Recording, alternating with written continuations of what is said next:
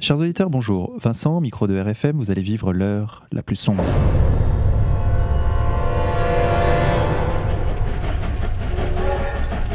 Chers auditeurs, je me trouve aujourd'hui avec deux membres de la rédaction d'égalité et réconciliation. Pierre Debrague, bonjour. Salut Vincent. Pierre, tu es l'auteur d'un livre euh, édité aux éditions Contre-Culture, Le Cercle Proudhon, et tu nous accompagnes aujourd'hui pour une revue d'actualité. Exact. Dimitri Corias, bonjour. Salut à tous. Alors toi, donc tu es également un membre de la rédaction d'égalité et réconciliation. Tu as écrit aux éditions Contre-Culture toujours la télévision malade du sionisme.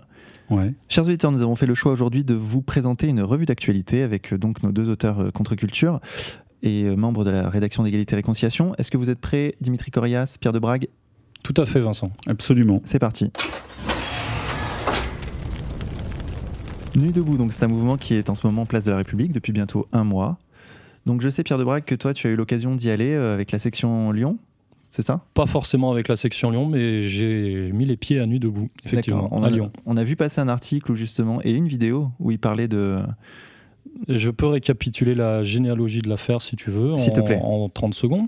Eh bien écoute, euh, par curiosité, euh, je suis parti euh, accompagné de certains camarades voir, simplement voir ce qui se passait sur place de, à la nuit debout. Euh, Place Guichard pour les Lyonnais. Euh, J'ai constaté qu'il n'y avait strictement rien à en tirer au point de vue euh, politique sérieux. Que ce, mouvement n'était qu'une énième résurgence de ce qu'on pourrait appeler l'idéologie gauchiste euh, mai 68. Voilà, ce n'est que, que la forme 2016 euh, de, de ce mouvement-là. Et, euh, et il ne s'est strictement rien passé. Par contre, j'ai pu, euh, j'ai eu l'honneur de constater euh, quelques jours après, via des sites internet et des articles de, de médias citoyens et contestataires, et qu'on pourrait clairement qualifier d'antifascistes, puisque c'est comme ça qu'ils se revendiquent, que nous avions été interpellés, voire mis à l'écart, voire pratiquement chassés, la queue entre les jambes. Du euh, fameux Nuit debout Lyon. Alors, euh, je Quelle est la profite, réalité euh, je profite de, de ce petit intermède au micro pour rétablir la vérité. Euh, nous sommes passés un vendredi soir, un quart d'heure, sous la pluie. Euh, nous avons, nous, nous sommes, personne ne s'est revendiqué de quoi que ce soit à qui que ce soit. Voilà, contrairement à ce qui est, ce qui est souligné dans, dans ces articles. je ne vais pas dire mensonger, mais je vais dire fantasmé. Et, euh, et nous en sommes partis euh, de nous-mêmes, euh, on va dire une fois constaté l'inanité, l'inanité de la chose, quoi. Voilà. Et personne ne nous a demandé de quitter les lieux ou quoi que ce soit. En clair, il ne s'est strictement rien passé. Voilà. Et ce qui est assez intéressant, c'est qu'on on remarque qu'ils ont besoin d'un danger fasciste pour exister. En soi, ce mouvement euh, est assez impalpable. Quand on va euh, euh, regarder, jeter un œil, même assez longtemps, sur leurs documents officiels, sur le net, hein, il s'appelle le mouvement, je crois, maintenant du 56 mars, donc ce qui veut dire qu'ils ont environ 26 jours d'existence, on voit quelque chose de très, euh, très organisé, avec euh, des, euh, des nuits debout dans toutes les villes de France, voire dans quelques pays étrangers, mais ça n'a pas l'air de prendre. Alors il y a des endroits où ça n'a pas pris du tout, hein, comme dans le 93 ou alors dans les quartiers nord de Marseille, ce qui est assez drôle. Ah, ça, c'est un problème sociologique fort. Et d'ailleurs, ça les. Je, je sais que ça les, ça, les, ça les contredit et ça les interroge beaucoup parce qu'on a vu passer de nombreux articles à la revue de presse où euh, ils sont, euh, comment dire, euh, attristés de ne pas réussir à mobiliser les banlieusards, ce qu'ils appellent les banlieusards. Voilà. Le train du peuple, les, les wagons du peuple ne s'accrochent pas euh, à la locomotive nuit debout. Alors c'est un petit peu dérangeant pour un mouvement qui se veut euh, populaire, de gauche. Il y a malgré tout un Nuit debout qui, qui a émergé à Saint-Denis, dans la banlieue de Paris, Oui, qui a pour été lutter contre le, les dealers. Alors, oui, oui, euh, disons, non, mais il y a un mouvement Nuit debout, euh, là, pour le coup, véritablement citoyen, et euh, ce sont des habitants des quartiers qui en avaient marre, effectivement, de la présence de dealers, qui, eux, se sont levés, ont passé une nuit blanche, et même plusieurs, pour, profitant d'ailleurs de la médiatisation de Nuit debout, pour montrer que là, il y avait une nuit debout avec une véritable réalité et un vrai besoin derrière. Alors moi, pour nos auditeurs, je me suis rendu hum, place de la République, il y a de ça 4 ou 5 jours. Donc je vais vous expliquer euh, ce qui s'est passé parce que c'est assez paradoxal. Moi, j'y suis allé euh, non pas par provocation comme euh, eux pourraient le penser, mais vraiment par curiosité et pour voir jusqu'où allait leur démocratie, leur prétendue démocratie euh, directe. participative. Participative et directe. Donc je m'y suis rendu avec mon caméraman et les choses ne se sont pas déroulées comme prévu. C'est-à-dire que moi, je m'attendais à ce qu'il m'accueille vraiment euh, durement euh, par des crachats, comme il l'avait fait avec Finkelkraut. Est-ce que tu peux préciser ouais, Donc, tu y allais après l'affaire Finkelkraut Trois jours après. Donc, euh, je m'y rends et en fait, ils m'ont fait de, une technique d'aïkido. C'est-à-dire que ils m'ont donc accueilli assez gentiment, faut le dire. Donc, moi, je, je, me suis promené pendant 25 minutes dans la place de la République. Donc, ce que j'ai vu. Est-ce que tu as été identifié à ce moment-là? J'ai été reconnu par des gens qui m'ont suivi par plusieurs personnes, même, y compris par des sympathisants d'égalité et réconciliation qui étaient là et qui me disaient euh, Vous êtes suicidaire, pourquoi vous êtes là? Donc, moi, ce que j'ai vu sur la place de la République, c'est vraiment beaucoup de monde. Donc, j'y suis allé aux alentours de 16-17 heures. Donc, j'ai vu énormément de monde. J'ai vu un mouvement qui est très bien organisé avec des, plusieurs stands, des commissions, commissions LGBT, commissions féministes, commissions euh, démocratie, commissions et des commissions dans tous les sens, 15 commissions, des cercles. Il n'y a pas qu'un seul cercle, hein. il n'y a pas qu'une seule euh, assemblée générale, il y a des cercles en plusieurs endroits de la place. Des agoras. Avec des heures, 17h, 19h, des rendez-vous. C'est quand même très bien organisé, ils ont du pognon, il faut le dire, puisque moi j'ai vu euh, leur radio debout. Alors, c'est pas, ils, sont, ils ont plus de matériel que nous. Pourtant, leur mouvement a un mois. Donc euh, ils, ont des, ils ont beaucoup de micros, d'ordinateurs, donc je me demande d'où vient, euh, d'où vient leur, euh, leur matériel. Une pluie de dons, j'imagine. de dons participatifs. Non, mais c'est clairement une question très intéressante. D'où vient l'argent Mais de toute manière, on sait très bien. Enfin, je veux dire, tu... ils ont des scènes aussi. Hein, il y a du matos pour faire des concerts, des, choses comme ça. Bien sûr. Donc il y a un partenariat avec la ville, il y a une autorisation de la ville. De fait. Euh, il y a certainement des financements euh, avec la région. Enfin, euh, par exemple, à Lyon, j'ai vu des au stand, la sorte de librairie, j'ai vu énormément de revues financées, promues par la région Rhône-Alpes. Oui, mais alors là, on peut dire aussi que peuvent s'agglomérer à ce mouvement euh, des euh, associations ou d'autres mouvements qui sont dans le même esprit. Donc ça, c'est pas interdit. Euh, je veux dire, le, Nuit debout, c'est ultra fédérateur à gauche ou à l'extrême gauche, et c'est même d'ailleurs une espèce de melting pot, une bouillie politique qui permet à tout le monde, avec un tant soit peu d'esprit de gauche, de s'y reconnaître. Donc voilà, donc c'est possible qu'ils aient aussi attiré quelques classiques mouvements associatifs qui eux sont subventionnés par l'État, mais de manière indirecte. Et ils ont, disons-le, puisque l'article est passé sur le site d'égalité et réconciliation, la bienveillance euh, de la police. Puisqu'on a ce témoignage de ce CRS qui disait que euh, avait ordre, il avait eu ordre euh, lorsqu'il voyait des comment on peut dire des, attroupements des attroupements de, des débordements. des débordements de ne pas intervenir. Oui ou lorsqu'il dépassait euh, l'horaire prévu par la préfecture de euh, déménager les lieux. Et ça se passe en général, assez bien je dirais euh, puisque les policiers savent qu'à telle heure ils doivent intervenir mais les autres débarrassent déjà le plancher à ce moment-là. Après ils reviennent hein. il y a une espèce de, jeu comme ça de je m'en vais je reviens. Mais disons que on a plutôt l'impression que c'est un grand théâtre politique plutôt que quelque chose de profond. Euh, c'est clairement, un, théâtre, c'est un théâtre politique, c'est un théâtre sociologique, mais c'est un théâtre, euh, je dirais même, euh, métapolitique, où, au sens où c'est les, gens, enfin en tout cas ce que représente le mouvement Nuit debout, est clairement dans la, filiation, je dirais, bourgeoise. C'est-à-dire que c'est un, c'est un mouvement, enfin je le qualifierais moi de mouvement adolescent, c'est un mouvement adolescent, hein, dans tous les sens du terme, qui fait sa petite crise d'adolescence face à, euh, ses parents symboliques que représenterait euh, l'État, ou même Finkelkraut, ou François Hollande, le Parti Socialiste, la loi travail. Voilà, c'est une sorte de petite rébellion à l'autorité euh, d'un système dans lequel ils sont tout à fait tout à fait partie prise. Est-ce qu'on peut aller plus loin et parler d'opposition contrôlée dans un, dans un contexte où le Front National monte en puissance et où peut-être euh, ceux qui ont le pouvoir ont intérêt à faire monter une fausse opposition pour faire basculer, si vous voulez, le, rapport de force politique ou, tout simplement le rapport de médiatisation d'une vraie euh, par rapport à une fausse opposition. Euh, ce qui est intéressant avec euh, Nuit debout, c'est que justement les, caméras sont depuis maintenant, je crois, 26 jours braquées dessus. Et effectivement, on n'entend peut-être pas parler de la montée du FN, mais ça, c'est quelque chose qui n'est pas mesurable hors période électorale. cependant, à Nuit debout, alors je, reviens un tout petit peu en arrière. Il y a eu en début d'année à Canal la diffusion d'une série qui s'appelle Baron Noir, qui est en fait l'histoire en une dizaine d'épisodes, hein, en saison 1, des rapports entre un président de la République française et son conseiller occulte. Et il s'avère que Julien Drey est très fier d'avoir d'avoir servi de modèle à ce baron noir, ce conseiller occulte, spécialiste des coups. Et euh, il se passe quelque chose dans cette série, c'est un mouvement lycéen qui est construit de A à Z, dont on voit les coulisses et la fabrication.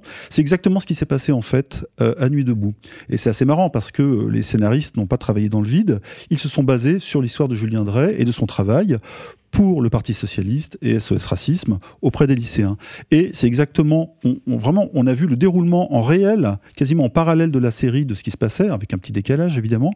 Et euh, euh, d'aucuns, euh, surtout à droite, ont dénoncé, entre guillemets, Benoît Hamon et Julien Drey comme les organisateurs, ou en tout cas Benoît Hamon, de cette pseudo-opposition et euh, euh, qui fait passer évidemment les jeunes euh, ou les gauchistes comme les, la véritable opposition française et qui mériterait répression, etc. Une répression pas véritablement féroce, hein, on l'a vu. Hein. Évidemment et dont le but est ensuite, face à la menace fasciste et la montée du Front National, de rabattre tous ces, toutes ces voix soi-disant contestataires vers le vote Comme toujours. socialiste. Bah, j'aurais deux choses à dire dans ce cadre qu'on pourrait qualifier d'ingénierie sociale.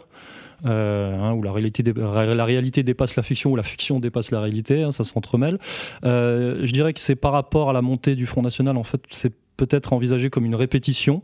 Hein. C'est-à-dire ce qui se passe là en 2016, c'est la répétition de ce qui va se passer euh, dans, un an, strictement dans un an, juste avant les élections, évidemment, parce qu'on va avoir la mobilisation antifasciste et blablabla. Comme un entre-deux-tours de 2002, quand Le Pen avait fait son score. Exactement. Donc, les, comment dire, les dominants qu'on considère font une tentative et expérimentent et se rendent compte qu'effectivement on peut encore mobiliser les gens. Ça, ça marche. Hein. il y a une domination des masses.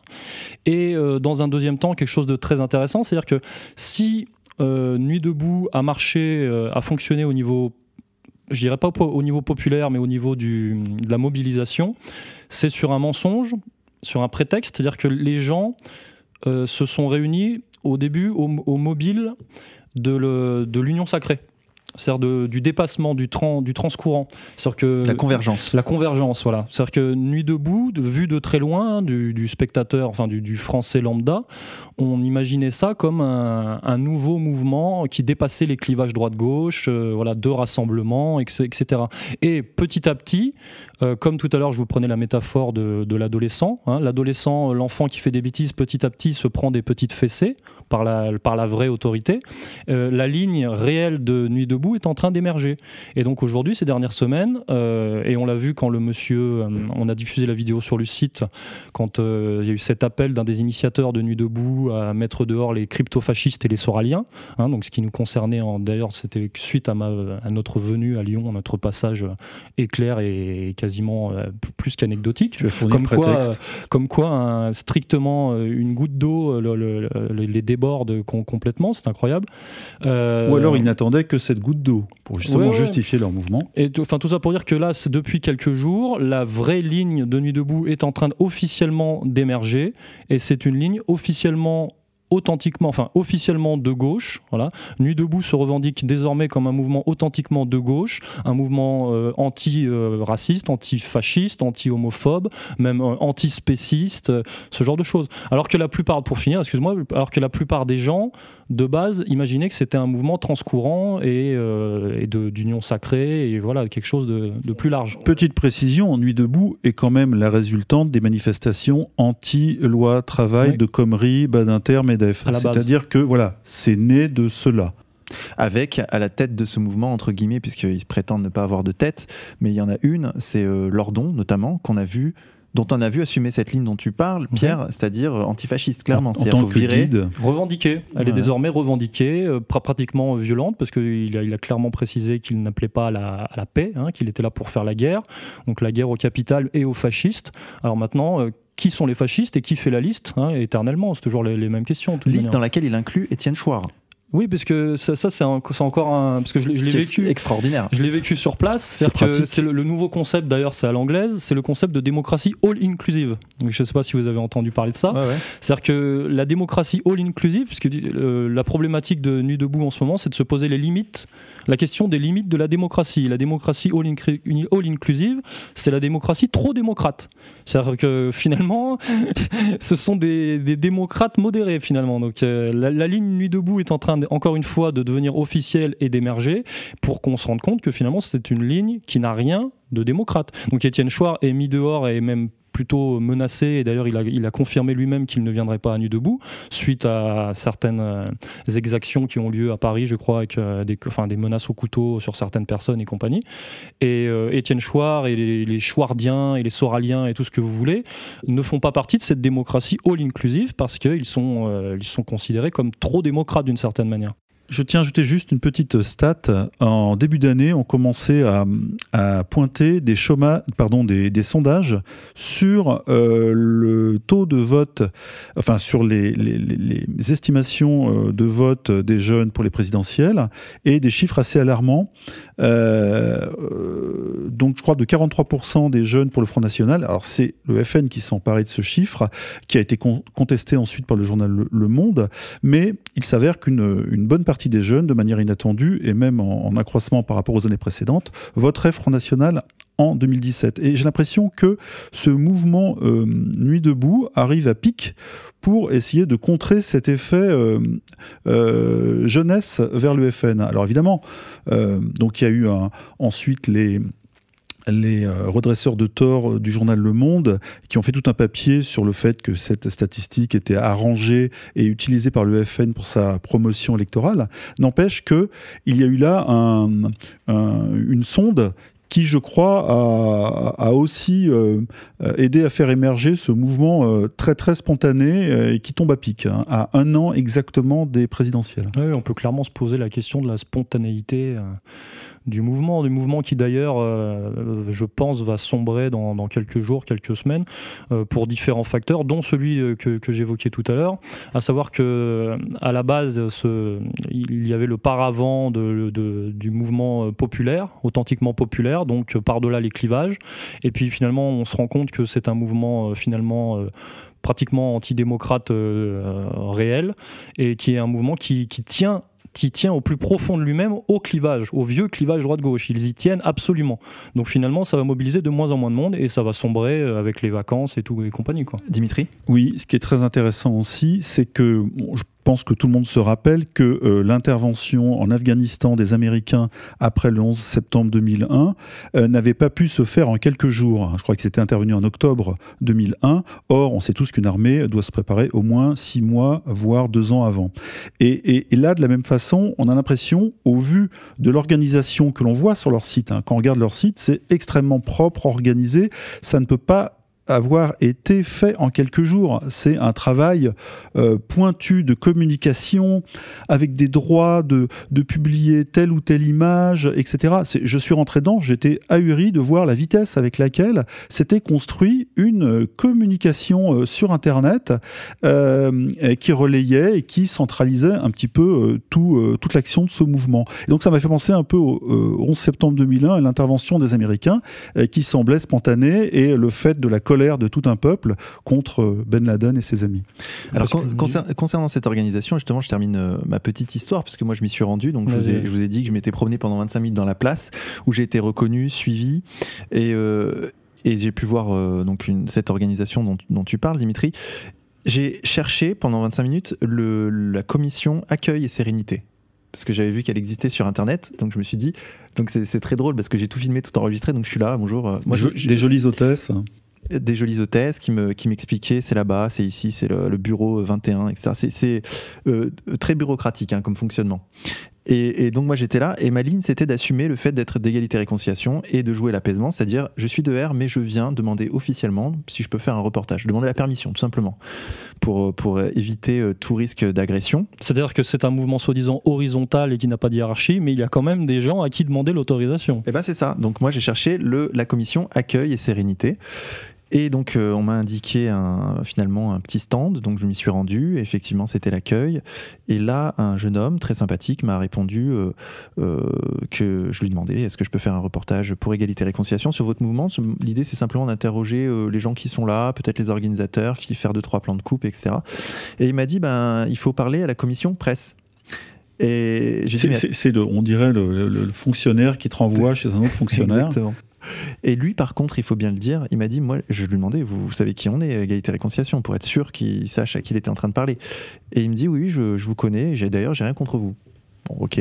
Donc euh, j'attends euh, la fameuse commission presse, donc deux jeunes hommes qui sont arrivés au bout de 20 minutes. Et, euh, et donc je leur parle, je leur dis, voilà, je vous dis tout de suite, je sais qu'on n'est pas d'accord mais moi, ça me paraît pas être quelque chose de grave de pas être d'accord. Et je veux faire un reportage sur vous, poser des questions et confronter nos arguments. Je lui ai même dit, je sais que par exemple sur l'immigration, on n'est pas d'accord. Vous, vous êtes pro-immigration, moi je suis plutôt contre. Euh, mais bon, c'est pas grave, discutons-en, euh, confrontons nos, avis, nos points de vue, nos arguments. En fait, exactement ce que eux prétendent faire, démocratie, mais qu'ils ne font pas. Et donc c'était moi le, fasciste à leurs yeux qui leur proposait, qui leur tendait la main pour une pour l'application de la démocratie telle que eux la prétendent la concevoir, mais qu'ils n'appliquent pas. Donc euh, ils étaient très surpris, très déstabilisés. Tout ça, je l'ai en vidéo et en, et en audio. Et euh, donc, ils étaient très déstabilisés. Ils s'attendaient pas à avoir un fasciste en face d'eux qui était plus démocrate qu'eux, en fait, et plus pacifiste qu'eux.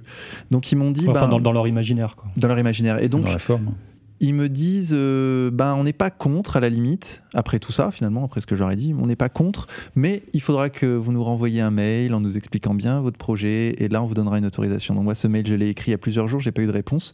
Donc euh, dans ce cadre là nous ce qu'on va faire c'est qu'on va y aller en leur disant on a joué le jeu on, vous a demandé l'autorisation alors qu'on n'y était même pas obligé puisque c'est un endroit public on peut faire un reportage finalement si on en a envie.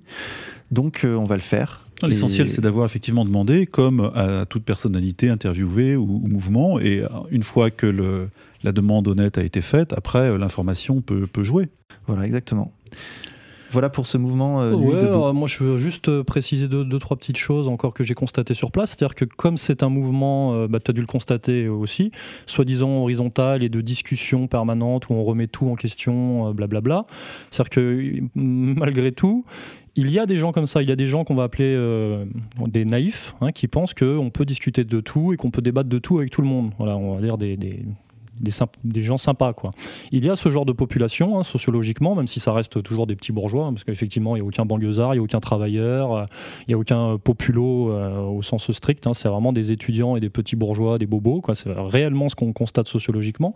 mais au sein de, ce, de cette organisation euh, soi-disant sans organisation, euh, il y a des strates. C'est-à-dire que moi j'ai constaté euh, réellement qu'il y a des gens naïfs avec lesquels on peut discuter, puis il y a d'autres personnes qui interviennent après par-dessus, qui, qui viennent remettre recadrer un petit peu la discussion. C'est-à-dire que si on va trop loin sur certains sujets, enfin même trop loin, c'est-à-dire pas très loin, mais si on dépasse un certain cadre, on devient tant soit petit, en tant soit peu louche. Est-ce que les naïfs sont éliminés après les, par naïfs, l'organisation bah, les, naïfs sont symboliquement éliminés et mis sur la touche et petit à petit une police, euh, une police idéologique euh, secrète, qui, police secrète de la pensée unique qui, qui s'instaure et donc je l'ai constaté physiquement. C'est-à-dire que j'ai d'abord discuté, enfin avec des amis, on a d'abord discuté avec une jeune fille qui était euh, évidemment opérationnelle pour euh, partante pour discuter de tous les sujets. Puis finalement, un de ses supérieurs hiérarchiques invisibles lui a confié qu'il fallait quand même faire attention à certains sujets, que on allait tout, euh, qu'ils allaient tout mesurer et, comment dire valider. Puis finalement, il y a eu un, troisième personnage qui est arrivé en se, en se revendiquant officiellement d'extrême gauche et en précisant euh, directement qu'il y avait des limites et un cadre et que Nuit debout s'effectuait dans ce cadre-là.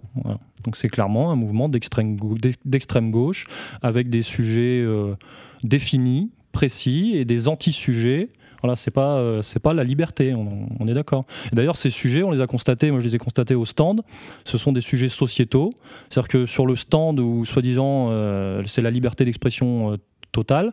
99%, c'était des, ouvrages sur la transphobie, euh, les transidentités, euh, des micro-sujets, le, féminisme contre le masculinisme, euh, l'anticonspirationnisme, c'est-à-dire qu'il y avait encore, encore une fois une délimitation de l'esprit critique.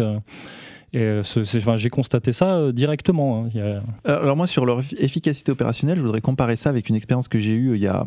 euh, les Indignés, c'était il y a combien de temps? C'était il y a 3-4 ans ça- Plus? Oui, du temps de Stéphane Essel. Ouais. Il y en a eu en Espagne, Euh, en moi, je me souviens qu'à Grenoble, je m'étais rendu à, à un cercle des indignés sur euh, la place Victor Hugo, la place principale, et j'avais j'avais noté une anecdote qui m'avait paru très parlante. Il y avait, donc c'était le soir, le cercle euh, qui discutait entre eux, donc c'était euh, des étudiants essentiellement. Moi j'étais là, j'observais, et il y avait un punk à chien bourré qui traversait le cercle et qui foutait la merde en fait, et qui empêchait les gens de débattre et de parler. Et en fait, ils ont tellement euh, dans leur idée ce respect de, de cette soi-disant démocratie qu'ils croient construire, De la différence. qui, de la différence, qui, qu'en fait, ils osaient pas virer le mec, Manu Militari, C'est fasciste. parce que c'était trop fasciste dans leur, dans leur idéologie. Dans leur, euh, dans leur imaginaire. Donc le mec était là, il se promenait, bourré, il foutait la merde, et personne disait rien en fait. C'était limite bien. Ce sont les dommages collatéraux de l'extrême gauche. Ouais. Les zonards, qui avaient ce- qui, les squatteurs, les zonards, qui d'ailleurs au départ se sont un peu mélangés à la nuit debout à Lyon. hein. Ils se sont retrouvés sous la guillotière. Ouais, bien sûr. hein.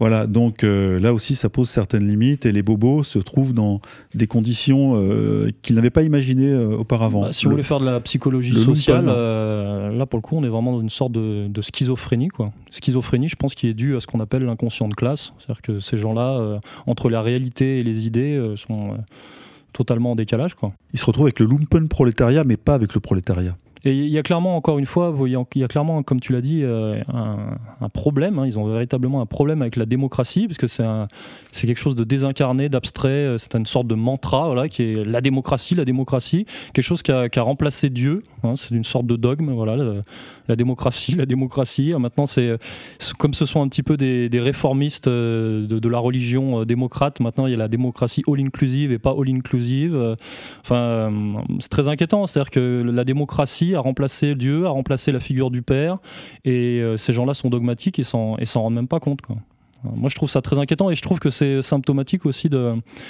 personnes qui sont pas stables, parce qu'on passe pas de nos journées à parler de la démocratie quand on a confiance dans notre démocratie. C'est-à-dire qu'ils ont besoin de se rassurer en permanence. Je pense que ce sont des gens très très angoissés en vérité. Parce que moi, j'ai pas peur de la démocratie comme j'ai pas peur de, de ce que serait un autre régime politique, par exemple. Dimitri? La question se pose de la véritable opposition entre ce mouvement euh, d'extrême gauche qui sent très fort le trotskisme, hein, euh, l'agite-propre, les méthodes, les médias, euh, qui transforment un micro-événement euh, qui n'a pas vraiment de but avoué en macro-événement de masse relayé par euh, toutes les télés. Et euh, donc, euh, les liens entre le trotskisme et le pouvoir socialiste, ou euh, se disant tel. Euh, il faut savoir par exemple que Mélenchon, qui se présente à une présidentielle, euh, même s'il ne se présente pas comme trotskiste, disons qu'il finit toujours où les gens de l'extrême gauche a appelé à voter pour les candidats socialistes. hein. C'est la technique du trimaran, comme on dit. hein. On essaie de pêcher des voix à sa droite et à sa gauche, et au dernier moment, hop, tout le monde rentre dans le cadre et on refile ses voix, etc. Donc fausse opposition totale. Mais l'histoire du trotskisme en France montre que ce genre d'opération est clairement euh, euh, une, manip et qui, euh, à la fin, euh, servira non pas à un candidat trotskiste qui, lui, euh, n'a aucune chance d'être élu, mais probablement à un candidat pseudo-socialiste, encore moins socialiste que François Hollande.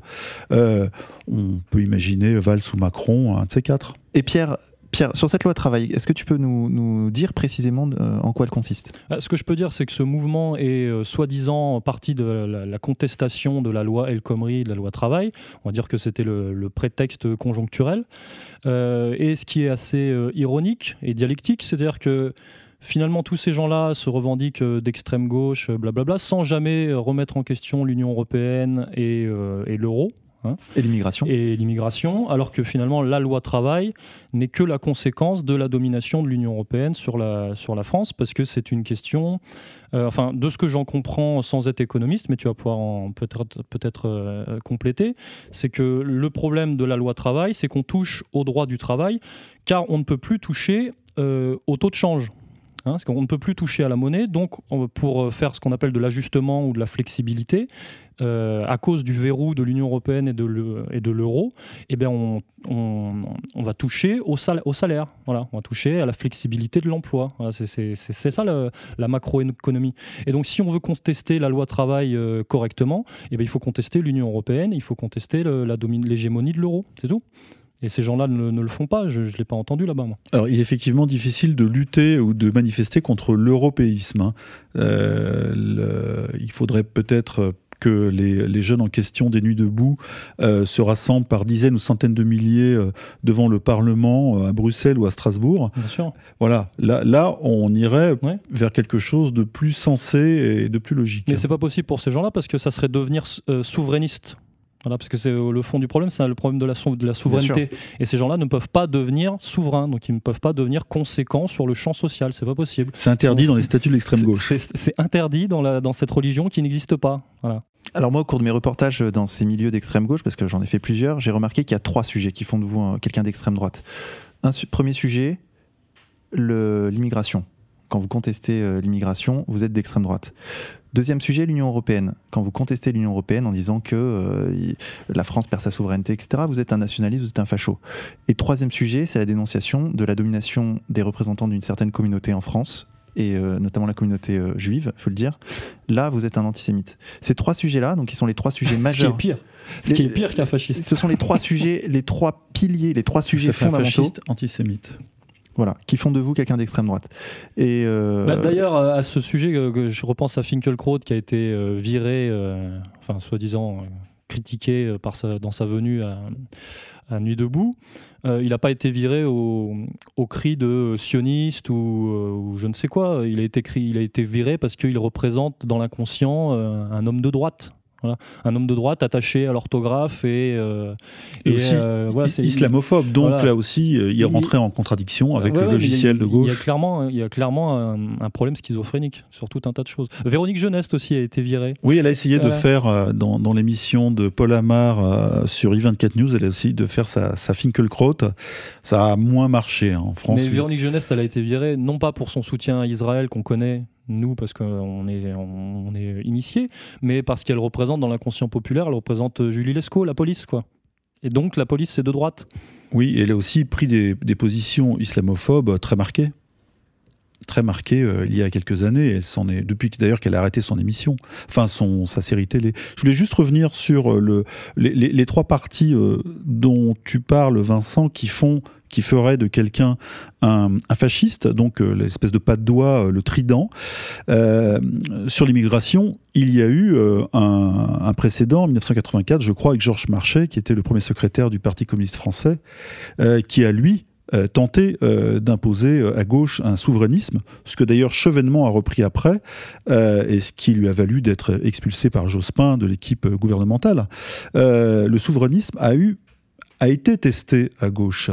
Euh, sauf que lorsque Georges Marchais a voulu, avec des bulldozers, écraser euh, des foyers de travailleurs euh, immigrés à Montigny-les-Cormeilles dans le 95, en Val dans le Val d'Oise, tous les médias lui sont tombés dessus déjà à l'époque. Les choses étaient moins claires qu'aujourd'hui, mais déjà les médias ont défendu effectivement l'immigration comme étant une chance pour la France et le Parti communiste comme, comme étant dangereusement nationaliste. Et pourtant, c'était un parti euh, théoriquement internationaliste, mais qui voulait défendre les intérêts français et les intérêts des ouvriers français. Et écoutez, moi, sur, l'immigration, si je puis rajouter quelque chose, puisque moi, vous connaissez euh, mon domaine de spécialité, c'est euh, le Venezuela et Chavez notamment. Moi, j'ai fait ma thèse de doctorat au Venezuela. J'ai discuté avec un conseiller économique d'Hugo Chavez. Le mec travaillait à, Miraflores, le palais présidentiel, et conseillait tous les jours Chavez en lui envoyant un rapport qui atterrissait sur son bureau tous les matins. Donc le mec était vraiment, et c'est un Français en fait, c'est un franco-espagnol, euh, et, et en fait il me racontait que lui-même avait du mal à obtenir le visa pour rester au Venezuela. C'est-à-dire que les lois au Venezuela sont très dures, les lois d'immigration sont très dures pour ceux qui se revendiquent des révolutionnaires d'extrême gauche, du Che Guevara, de Chavez, etc. Donc, euh, vous voyez. encore une fois, il y a une contradiction. Il y a beaucoup de Boliviens, non, je crois, au Venezuela. Il y a beaucoup de. Non, non, c'est pas des Boliviens, c'est de Colombiens. De Colombiens, pardon. Et d'ailleurs, il y a un racisme très fort au Venezuela à l'encontre des Colombiens, parce que les Colombiens, en gros, franchissent la frontière pour foutre la merde au Venezuela, pour, pour le trafic de drogue, etc. Donc il y a beaucoup de racisme au Venezuela dû à cette immigration massive, en fait. Et il y a beaucoup d'Haïtiens aussi dans les quartiers pauvres. Moi, j'ai fait ma thèse euh, dans un quartier pauvre de Caracas. Il y a beaucoup d'Haïtiens. Deuxième sujet d'actualité, Panama Papers. Dimitri Corias, est-ce que vous pouvez, s'il vous plaît, nous résumer pour, les, auditeurs qui n'auraient pas entendu parler de cette affaire, euh, en quoi ça consiste? Soudain, le journal Le Monde, donc la Pravda nationale, euh, sort un immense article à, grands coups de trompette il y a une dizaine de jours en révélant qu'un collectif de journalistes euh, spécialisés dans l'investigation de plusieurs pays, je crois plusieurs dizaines de pays, hein, donc 330 journalistes, un pool de journalistes hein, qui se qui s'est organisé comme tel, on ne le connaissait pas auparavant, mais soudain on le voit émerger dans les colonnes du Monde, et qui révèle les, les comptes les noms euh, des environ, je crois, 11 millions euh, de comptes de sociétés ou de personnes, donc personnes morales ou personnes physiques, qui, euh, dans une banque du Panama, donc se livrent à la défiscalisation ou à des manipulations offshore plus ou moins autorisées. Il faut savoir que tout n'est pas interdit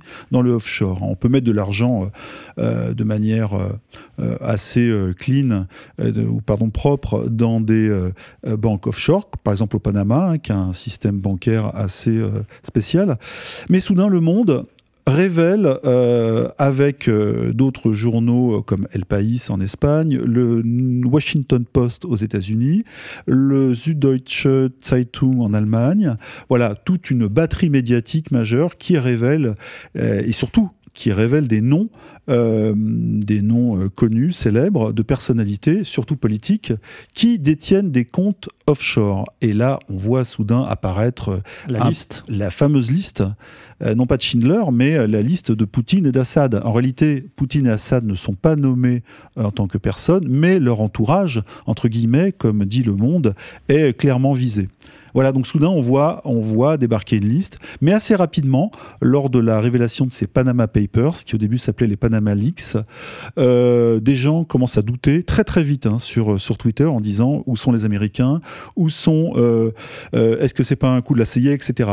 Et peu à peu, on se rendra compte, déjà dès le lendemain, que Soros était, donc George Soros, hein, de la Open Society, de la fondation Open Society, était à l'origine euh, clairement euh, de ce mouvement en le euh, finançant. Voilà, donc ces journalistes ont pu travailler grâce à l'Open Society de George Soros. Et là, évidemment, tous les faits de révélation et de transparence accompagnés à, grands coups de trompette par le monde et tous ces grands journaux s'est effondré assez rapidement. Voilà. Ouais, bah, que, moi, ce que je peux dire sur les Panama Papers, c'est-à-dire que sur le fond de l'affaire, je n'en sais rien, mais au niveau de l'orientation euh, politico-médiatique, on a clairement vu une vague euh, anti euh, très orientée, hein, forcément, anti-Poutine, anti-Assad, même Le Pen. Hein. on a eu Jean-Marie Le Pen a été via Frédéric Chatillon a été cité. Jean-Marie Le Pen, Jean-Marie Le Pen directement? alors, Jean-Marie Le Pen, lui, après, s'est expliqué sur un, sur un compte, je crois qu'il avait, mais c'est Frédéric Chatillon C'est ça qui, en tant que, euh, euh, je ne sais pas s'il est au Front National, hein, en tant qu'homme homme d'affaires qui traite des affaires à l'étranger, lui a été clairement visé par Le Monde, qui a fait un article spécialement dédié à Frisch, que le grand public ne connaît pas. Donc on avait l'impression que c'était quand même déjà, malgré les faits, une, je veux dire, une espèce de règlement de compte. Non, mais ce que je voulais dire, c'est que d'un point de vue pratiquement bancaire et caricatural, c'est-à-dire que on a Poutine qui sort, on a Bachar el-Assad, on a Jean-Marie Le Pen. Euh, récemment, on a eu l'autorité palestinienne hein, via Le, fils de Mahmoud Abbas. Abbas. Et, euh, on a eu, enfin, la question que je pose, c'est pourquoi pas Adolf Hitler? pourquoi, pourquoi Adolf Hitler n'est pas dans la liste finalement Il n'est pas dedans. Il faudrait vérifier. Adolf Hitler hein. devrait être présent dans cette liste. Quoi. Et donc on a eu aussi des noms comme Platini, euh, Messi et compagnie. Mais par contre, on a effectivement vu très très peu d'Américains. Euh, on, a, on a eu Platini, mais on n'a pas eu Zidane. On a eu euh, Bachar, mais on n'a pas eu Erdogan, hein, que, comme l'avait dit Zemmour. Et on a tout un tas de noms aussi qui, qui, qui ne sortent pas. Il y a eu un très très bon article qui est sorti sur un milliardaire israélien qui s'appelle Dan Scherber, je crois ou Shelder, il faudra rechercher le nom précisément, qui est lui le plus grand, ce qu'on appelle le plus grand roi de l'offshore. C'est-à-dire que c'est le spécialiste mondial des plus grands euh, montages financiers. Hein. mais lui, il n'est pas dans la dans la dans la Panama euh, dans les Panama euh, Papers. C'est qu'il est innocent alors. alors que, que, enfin, je veux dire, c'est pratiquement de notoriété publique et ce personnage contrôle une partie de l'Afrique. apparemment, il possède même le, Congo, pratiquement le Congo à lui tout seul. Oui, là où il y a plus une partie de l'Afrique centrale et euh, via tout un tas de montages. Et euh, ce, personnage ne fait pas partie, par exemple, des fameux Panama Papers. C'est sûrement un oubli. Donc c'est clairement une attaque contre euh, un montage. montage, on ne sait pas, mais en tout cas, de la façon dont les Panama Papers ont été présentés par la presse mainstream. Il y a une sélection qui a été faite. On peut se demander si, en tout cas, on n'a pas vu tous les noms. Et d'ailleurs, tous les noms ne sortiront pas ni de société, ni de. Je pense que cette affaire va, sombrer encore dans quelques semaines, on n'entendra plus parler. C'était euh, c'était l'attaque du moment, quoi. C'était peut-être une tentative ou un test. Euh. Mais peut-être qu'il y a quelque chose de plus profond et qu'effectivement il y a une guerre entre euh, une certaine haute finance et un certain, je dirais, paradigme mondialiste. Enfin oui, il y a peut-être des affrontements dans, dans, les, dans les grandes élites, hein, c'est possible.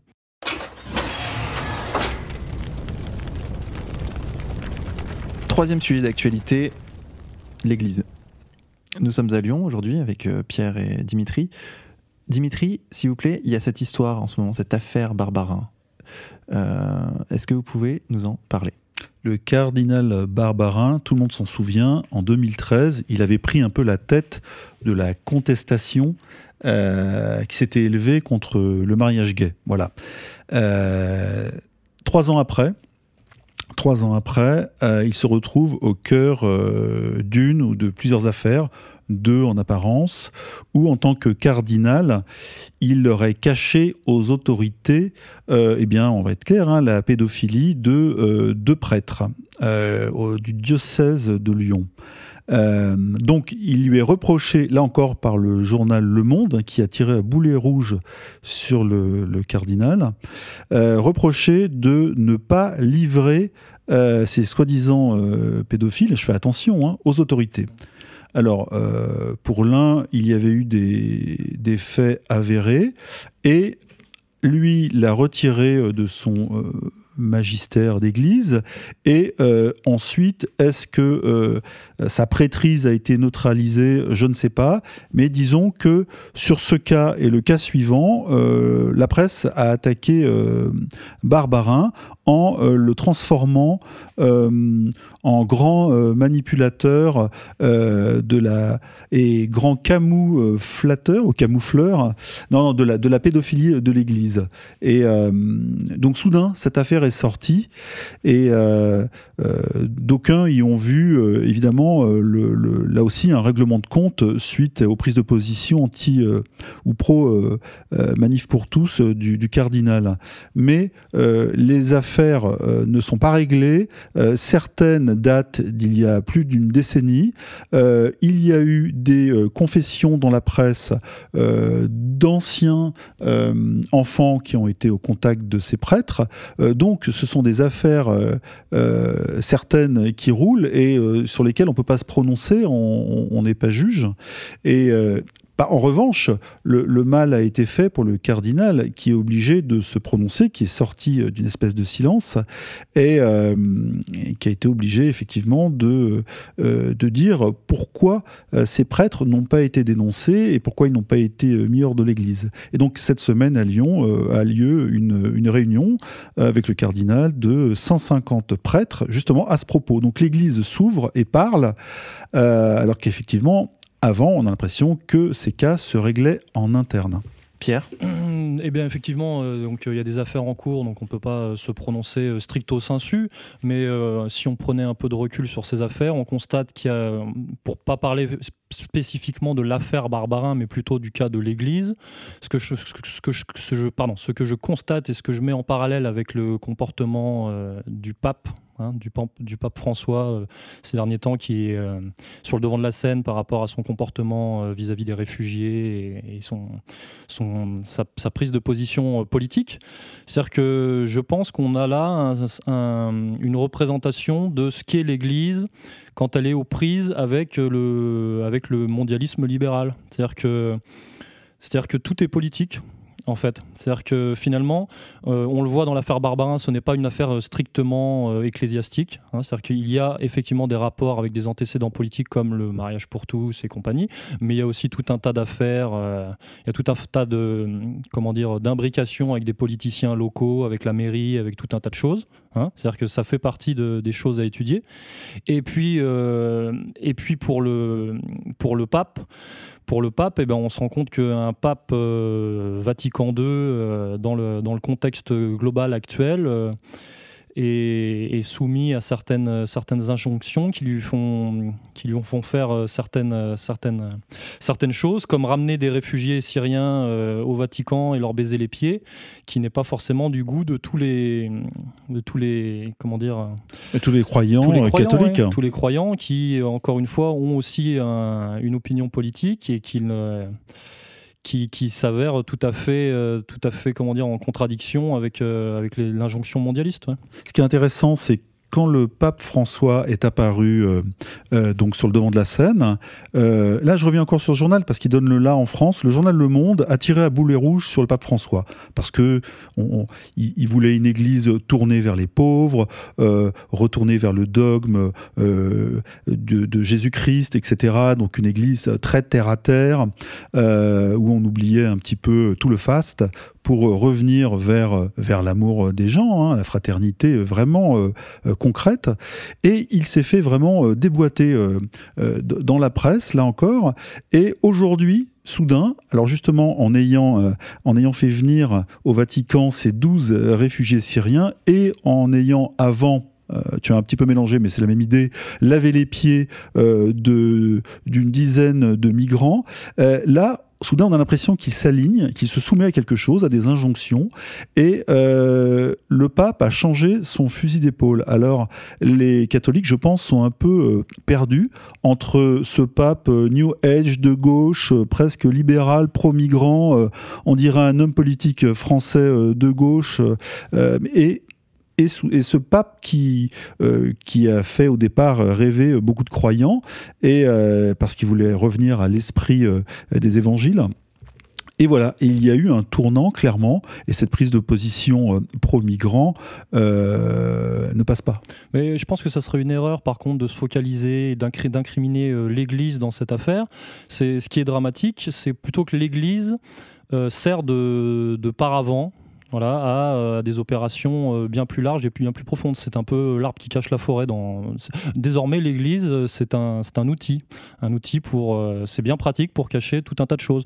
Donc, on parle de l'affaire Barbarin pour ne pas parler de la pédophilie d'État. Hein. C'est-à-dire qu'en parallèle de ça, on a énormément d'affaires de pédophilie dans l'éducation nationale qui sortent, mais on en parle beaucoup moins dans les médias. Et encore, ça, c'est que euh, la, la, petite pédophilie, je dirais, euh, euh, de la fonction publique. Bon, c'est-à-dire que l'Église, c'est l'arbre, l'Église, c'est l'arbre qui cache la forêt d'une pédophilie beaucoup plus profonde et beaucoup plus institutionnalisée, qui est notamment la pédophilie dans l'éducation nationale, mais aussi ce qu'on appelle la pédophilie de réseau, la pédophilie d'État. Donc, on a vu notamment Serge Garde incriminer euh, le, euh, Orange France Télécom dans des affaires de pédophilie à l'étranger. Hein, donc voilà, des choses à creuser. Et euh, même il y a quelques semaines sur le site, je me souviens, on avait parlé, on avait passé l'extrait anecdotique d'Axel Red, tu te souviens, qui, qui parlait de société pédophile en parlant de, de l'épilation, l'épilation chez les jeunes filles. Intime. Hein. Et, et finalement, peut-être qu'elle ne croyait pas si bien dire, parce que peut-être que ça cache quelque chose de beaucoup plus profond et qui ne touche pas forcément directement à l'Église. L'Église a, toujours montré qu'elle n'avait pas de défense. Et c'est dans, dans, son, dans son ADN de pas se défendre. Hein. C'est l'image du Christ qui prend des claques et qui les rend pas. Hein. Et euh, évidemment, ça lui joue des tours parce que quand les médias s'attaquent à l'Église en général ou sur un sujet particulier, mais il y en a plusieurs, euh, on voit qu'elle n'a pas l'habitude de se défendre et qu'elle se défend très mal, même si euh, il n'est pas question de protéger le moindre pédophile, que ce soit un instituteur ou un prêtre. C'est pas le débat. Il y en a, il y en aura toujours, hélas, mais euh, on sent bien que là, pour le coup, euh, les prêtres dits pédophiles servent de, de bélier pour enfoncer encore et soumettre une Église qui a montré ces dernières années quelques signes d'insoumission dangereux pour, je dirais, l'oligarchie à l'œuvre en France, au pouvoir. Et les coups de butoir continuent sans cesse, parce qu'on a aussi en parallèle une attaque de plus en plus véhémente contre enfin, sur la question de l'avortement. Donc on a vu Raphaël Enthoven notamment attaquer les méchants réactionnaires religieux qui sont contre l'IVG et compagnie. Euh, voilà, mais ça, finalement, c'est le, le combat de la société libérale contre, euh, contre un monde plutôt moral et sacré combat qui n'est pas terminé. Hein. Même si la loi veille à une quarantaine d'années, on se rend compte qu'il y a des choses qui couvrent, des feux euh, non éteints. Et je pense que c'est ça qui gêne les tenants de cette démocratie ou de ce libéralisme dit démocratique. Donc débats qui sont réveillés à l'occasion des grandes manifestations euh, contre le, mariage gay euh, il y a maintenant euh, trois ans et qui vont repartir puisque les mêmes instigateurs ou organisateurs de ces manifestations lancent actuellement une campagne anti-GPA et qui apparemment va durer et s'inscrire dans la durée et dans la dureté. En fait, c'est très très très politique. C'est un rapport de force à tout un tas de niveaux, à tout un tas de strates. Et euh, malheureusement, malheureusement, ce qu'on peut déplorer, c'est que ce combat fait des victimes. Voilà, que ce soit les victimes euh, en Syrie, hein, voilà, les, chrétiens d'Orient, euh, qui effectivement, eux, déplorent le fait de voir le pape s'occuper des réfugiés et pas d'eux, hein, parce qu'ils se sentent totalement à l'abandon, ou comme en parallèle les victimes des affaires pédophiles dans l'éducation nationale et autres, ou même les victimes de, de, l'IVG, parce qu'on a diffusé sur le site récemment aussi.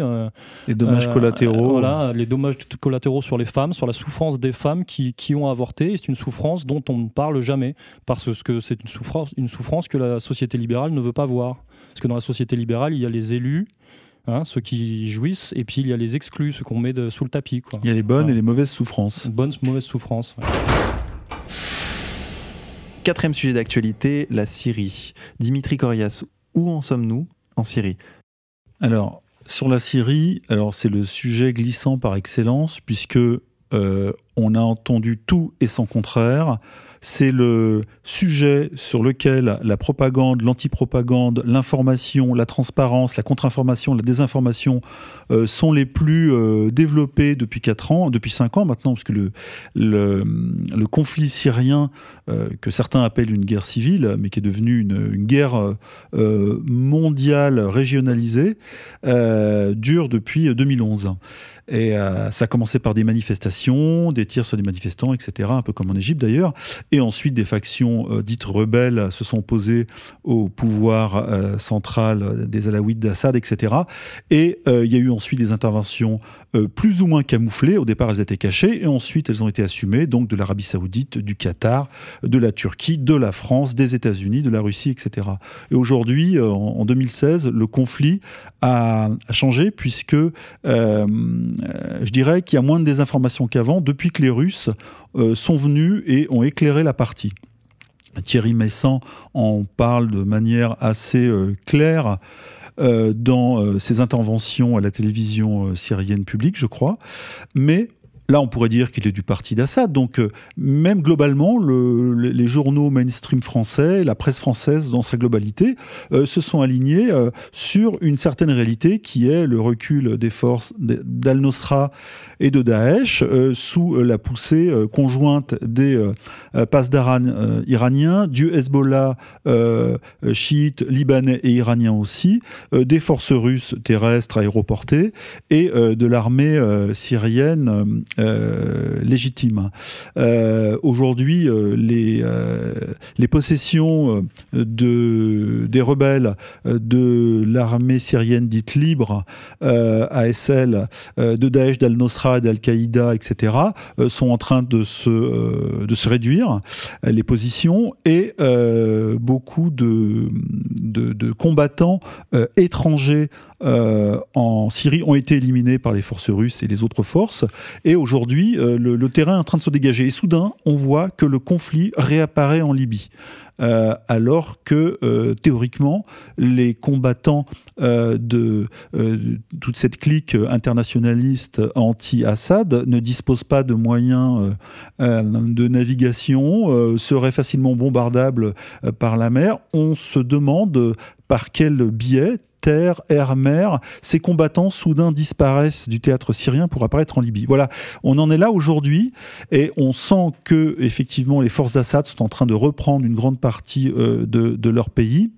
Et moi je dis ça sans prendre position, hein. c'est ce qui ressort de toute la presse. Et la presse qui avant était anti-Assad, hein, euh, comme l'écrasante majorité de la presse française, soudain reconnaît qu'il est en train plus ou moins de gagner la partie. Ça c'est le, le, respect qu'a imposé euh, l'intervention russe. On voit que nos médias finalement, malgré toute leur, ce qu'on va appeler leur grande gueule, ils respectent, hein, ils respectent la domination virile qu'a incarné Poutine et l'armée russe et l'armée syrienne. Et donc face à ça, on a un repositionnement des forces de Daesh, vous dites, en Libye. Alors ils sont, ils sont encore, euh, ils tiennent une petite partie de l'Irak, euh, le nord de l'Irak, ils tiennent aussi une, bande nord euh, et un peu sur la côte de Syrie et leur capitale entre guillemets Raqqa, mais clairement, clairement, il y a beaucoup d'informations qui donnent les combats euh, en partance, alors en retraite vers l'Irak, euh, que les Russes n'ont pas euh, attaqué, et qui théoriquement devrait être pris par l'Irak, hein, par les forces légitimes irakiennes aidé par, et soutenu par les Américains. Mais là aussi, depuis euh, environ deux ans, les interventions américaines anti-État islamique sont tellement nébuleuses qu'on a du mal à croire à, euh, une intervention musclée des Américains dans le sens euh, de, de l'Irak qui retrouverait ou recouvrerait sa légitimité, etc. Voilà, donc là aussi, la communication est, pas claire du côté des Américains. Bah, c'est très compliqué parce qu'on est en vrai, là, on est vraiment dans la géopolitique euh, dure, un peu euh, le temps court et le temps long qui se conjuguent, mais il se passe vraiment énormément de choses euh, profondes au Proche-Orient. Et effectivement, on a une reconfiguration et un repositionnement, enfin une reconfiguration des relations internationales là-bas et un repositionnement de l'Empire hein, dans, la région. C'est-à-dire que les États-Unis et la Russie officiellement s'en vont de, la Syrie et de, l'interventionnisme. Mais euh, de plus en plus de questions se posent par rapport à. Enfin, c'est-à-dire que le, conflit se déplace. Le conflit va être en train de se déplacer vers l'Irak, vers le Liban. Le Liban est de plus en plus affaibli et le, Liban est peut-être la prochaine victime de, ce qu'on va appeler cette, euh, cette, attaque, cette attaque impérialiste. Euh, on voit aussi de plus en plus un conflit émerger entre l'Arménie et l'Azerbaïdjan, qui derrière effectivement cache le conflit euh, plus euh, enfin plutôt Poutine Erdogan. Voilà voilà donc on, a encore des, comment dire des, lignes profondes là-dedans.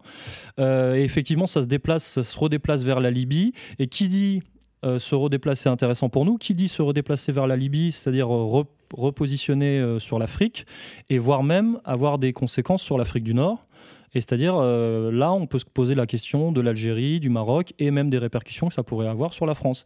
C'est-à-dire que finalement, le combat continue, le combat se déplace, c'est tout. Sur l'Algérie, on a vu BHL intervenir dernièrement. Oui, euh, avec ah des, des, propos relativement menaçants. Mais, ah, c'est euh, très inquiétant. Hein. Oui, oui. Et ce qui s'est passé aussi, l'information date d'hier, les Tunisiens viennent de signer un partenariat avec les Américains sur la livraison d'armes euh, donc théoriquement pour euh, euh, avaliser le, pouvoir tunisien qui est encore fragile et pour lutter contre le terrorisme puisqu'ils ont, ils ont vécu des attentats l'été dernier encore. Et, donc on, remarque aussi que le terrorisme s'accompagne souvent d'une intervention américaine en tant que grand pacificateur ou grand défenseur d'un pays qui devrait sauver sa démocratie, etc. Et la Tunisie est peut-être aussi sur la sellette. En tout cas, elle a été déstabilisée à plusieurs reprises. L'Égypte l'a été aussi. Apparemment, le général Al-Sisi, euh, qui dispose de tous les pouvoirs, aujourd'hui fait figure un peu de, gardien régional.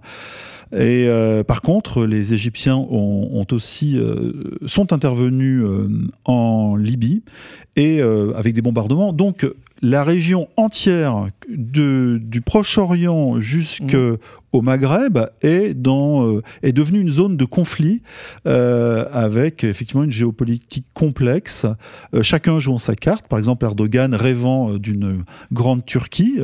sultanat. Voilà, un sultanat. et ayant effectivement soutenu les rebelles contre Assad, ça, ça, ça fait très ouvertement. sauf que maintenant, la naissance d'un pseudo-Kurdistan au nord de l'Irak, qui serait sanctuarisé par les États-Unis, n'arrange plus Erdogan.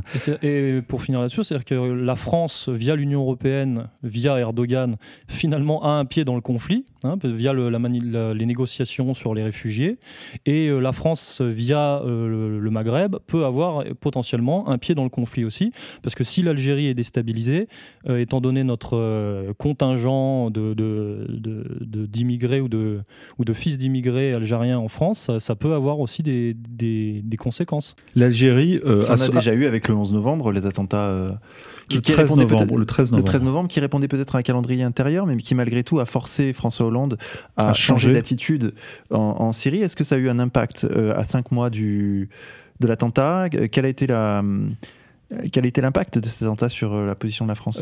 Bah, officiellement, les attentats euh, de Paris et, de Seine-Saint-Denis du 13 novembre sont la conséquence de l'intervention française en Syrie par des bombardements dont on a su euh, assez rapidement qu'ils n'étaient pas décisifs d'un point de vue ni tactique, ni encore moins stratégique.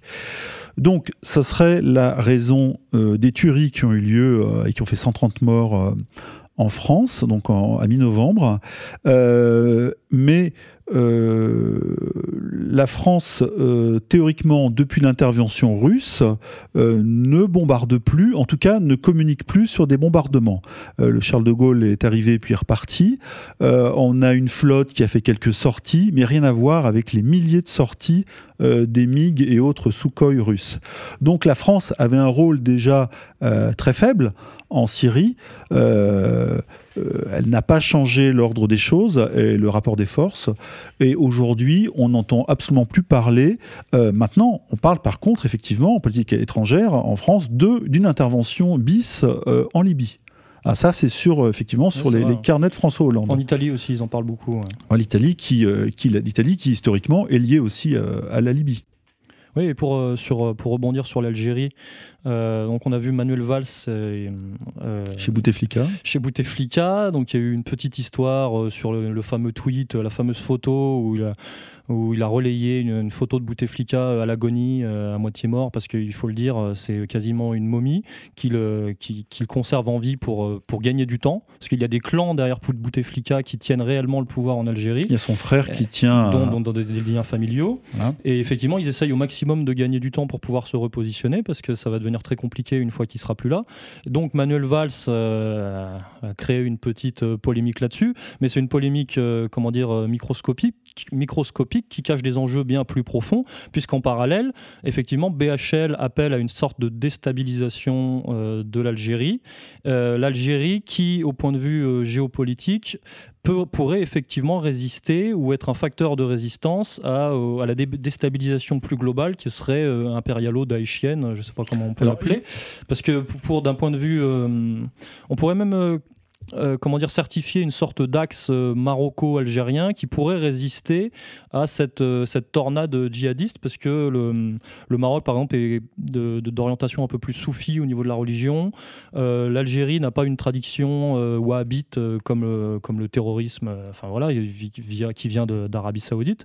Et si l'Algérie et le Maroc arrivaient à s'entendre, ils pourraient il, il, pourrait résister, euh, plus ou moins en tout cas, être un, pilier de résistance à, la tornade impérialo-daéchienne, mais via des déstabilisations comme BHL ou comme, euh, vous savez, il y a un fameux, une fameuse divergence sur le Sahara entre euh, une fameuse une divergence territoriale. Le Polisario et. Euh, voilà, entre le, Maroc et l'Algérie. Donc, ils vont jouer là-dessus pour euh, déstabiliser l'Algérie. Et que fait la France dans toutes ces questions? Bah, Rien. Elle ne fait que suivre les intérêts de, l'Union européenne, de l'OTAN, passer des accords avec le Qatar, mais elle ne se positionne pas du tout comme elle devrait se positionner. Dimitri. Alors, le, sur l'Algérie, je suis pas un spécialiste de l'Algérie, mais une chose est sûre, c'est qu'avant tout le monde, ils ont subi ce que tu appelles la tempête impérialo-daéchienne. On n'appelait pas ça comme ça à l'époque, mais euh, dans les années 90, euh, les euh, GIA ont été financés pour ceux qui étaient réels et non pas noyautés par les, les, forces de sécurité intérieure ou, ou l'enseignement militaire algérien. donc ces, ces terroristes algériens ont été financés par l'Arabie saoudite. L'Arabie saoudite a déstabiliser clairement euh, l'Algérie. Et euh, la déstabilisation, alors après ces dix années de, guerre civile terrible, euh, s'est poursuivie. On, l'a vu avec le, la prise d'otage d'Aménas, pardon, le grand complexe gazier du sud algérien, qui est très difficile à, à, contrôler et à sécuriser. Et on a vu qu'il y a, je crois, une trentaine, une quarantaine de morts. voilà, que des travailleurs étrangers occidentaux ont été fusillés, etc. Voilà, juste une chose, c'est que l'Algérie est déjà en déstabilisation. Oui, bien sûr. voilà, le sud algérien est difficile à tenir, les frontières sont immenses, et euh, voilà, au nord du Mali euh, arrivent toutes sortes de bandes qui ne sont pas forcément contrôlées par les Français et les forces tchadiennes. Et ce qu'on constate, juste deux choses. Pour conclure pour conclure deux choses là-dessus. En parallèle et en, en, attendant, la France ne pense qu'à brader euh, son patrimoine au Qatar, hein, comme on l'a vu récemment. Avec Fabius. Voilà, donc la France, en attendant, ne par rapport à toutes ces questions euh, brûlantes, ne pense qu'à faire rentrer du pognon en bradant euh, tout, tout ce qu'elle a. Et, euh, et, en parallèle, qu'est-ce qui se passe Enfin, la colonisation en Cisjordanie et en Palestine continue de plus belle, les massacres et compagnie, et ça n'inquiète personne. Voilà.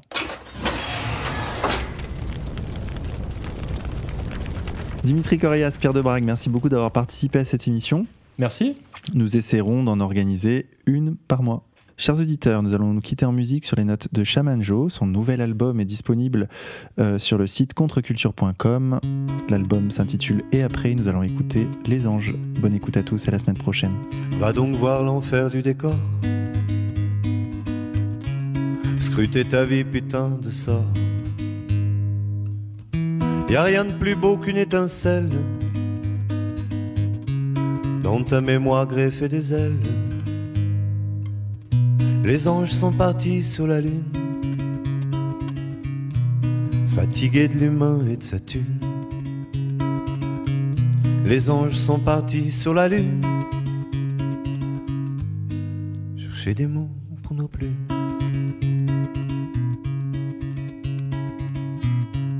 Les sirènes sont restées au port, l'humanité gérée par des porcs. Elle se saoule dans des transes, dans des champs de décadence. Les anges sont partis sur la lune, fatigués de l'humain et de sa thune. Les anges sont partis sur la lune, chercher des mots pour nos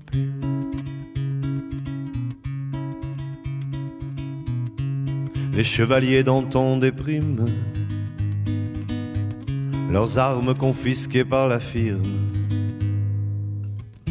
Leurs blasons ont été tagués, l'emblème de la paix saccagé. Les anges sont partis sur la lune, fatigués de l'humain et de sa thune. Les anges sont partis sur la lune chercher des mots pour nos plumes.